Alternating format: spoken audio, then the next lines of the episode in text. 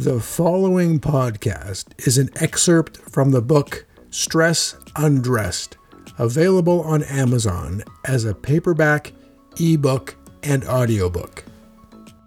Stress of Uncertainty. My palms were sweaty, my heart raced, and the muscles above my left eye twitched like an epileptic hummingbird. It was spring in 1975, and I was being interviewed by a committee that would determine my possible acceptance into medical school. The magnitude of the stress was almost unbearable. My future was in the hands of that group of interviewers. The stress that day was the stress of perceived imminent danger. Although it was nerve wracking, I was prepared for that stress. The stress I was not prepared for was the stress that followed that interview. It took eight weeks for the result letters to go to the applicants. There were 650 applicants for only 50 positions. I was not confident that I would be accepted, and I anguished as I waited. What I was experiencing at this point was the stress of uncertainty. My mind raced with different options. What will I do if I'm not accepted? What will I do if I am accepted? What else should I do with my life? My brain felt like a little ping pong ball bouncing from side to side as the time dragged on. In the book of Philippians in the New Testament, we are encouraged by the following words Don't be pulled in different directions or worried about a thing. Philippians 4, verse 6 from the Passion Translation. Wouldn't it be nice to be able to live a completely worry free life, no uncertainty or confusion? Unfortunately, life is not that easy to navigate. Life is filled with times of confusion and uncertainty. So let's look at this category of the stress of uncertainty. I have been in the healthcare field as either a primary care physician or an addiction medicine specialist for over 40 years. I can say with conviction that health concerns and uncertainty walk hand in hand. Even the terminology that the practice of medicine is called a practice means there is lots of room for uncertainty, such as an uncertain diagnosis, an uncertain test result, and an uncertain treatment. As a patient, you experience real symptoms, but the cause is often uncertain. To go from the symptom to an accurate diagnosis is often a path that is both confusing and exhausting. You present to the doctor's office with a nagging cough, and you are sent for a chest x ray. The x ray returns with the report that a possible abnormality has been detected, and the radiologist recommends that the x ray be repeated in three months. You are now living with a form of uncertainty that produces terror. Another area filled with uncertainty is the area of finances and financial security. As living gets more expensive every year, how can you ever determine what you may need to retire? As you look at your newborn son or daughter, you have no idea what you will need to send them to college in 18 years, let alone what their first car might cost and how they will ever afford to buy their first house. No matter what you make as an income, it feels like it will never be enough. There have always been areas of our communities where we did not feel safe. We felt safe by avoiding those areas while we enjoyed a sense of safety at school, church, or while attending community events. What has happened to our sense of security and safety? Uncertainty about our community's safety and security has recently become universal. With reports of school shootings, violent protests, random acts of violence, home invasion robberies, rising distrust of authority figures, and new deadly communicable diseases, there seems to be no place that feels safe. I live in a state where it is relatively easy to get a permit to carry a handgun. When I first moved to Oregon in 2006, I interviewed all the patients I saw in two weeks, which was roughly 200 people.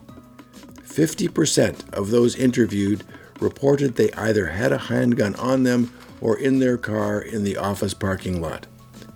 Many people feel safer in their homes only when they are armed.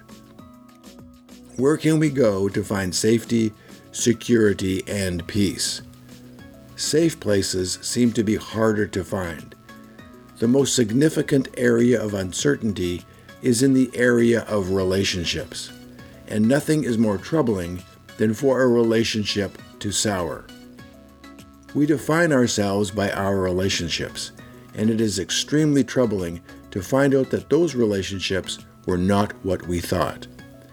A relationship depends on a lot more than just you, and you do not have control over the other person in the relationship. Frankly, you never really, with 100% accuracy, know precisely where they stand. That uncertainty can be very stressful. The stress of uncertainty is present to some degree all the time. This type of stress can negatively impact our lives in several significant ways. Firstly, the stress of uncertainty causes a lot of confusion. This confusion can initially be very energetic. If you have a physical symptom, it can lead to hours of internet searching for answers, multiple medical consultations, and tests. If the confusion is in the area of finances, it can result in a feverish review of investments or taking a second or third job. If the confusion is in the area of relationships, it can result in sleepless nights and hours, days, weeks, months, and years of anxious thought. The worry and fear generated by the stress of uncertainty will eventually burn you out. The uncertainty that plagued you to begin with is still present, but now you have no energy to do anything about it. You burn out and give up. So, if the original uncertainty was in the area of health, then you give up and reach for another donut, or beer, or beer and donut. If the original uncertainty was in the area of finance, then you give up and spend all you have today. You think, why bother with a retirement plan that may not be sufficient anyway?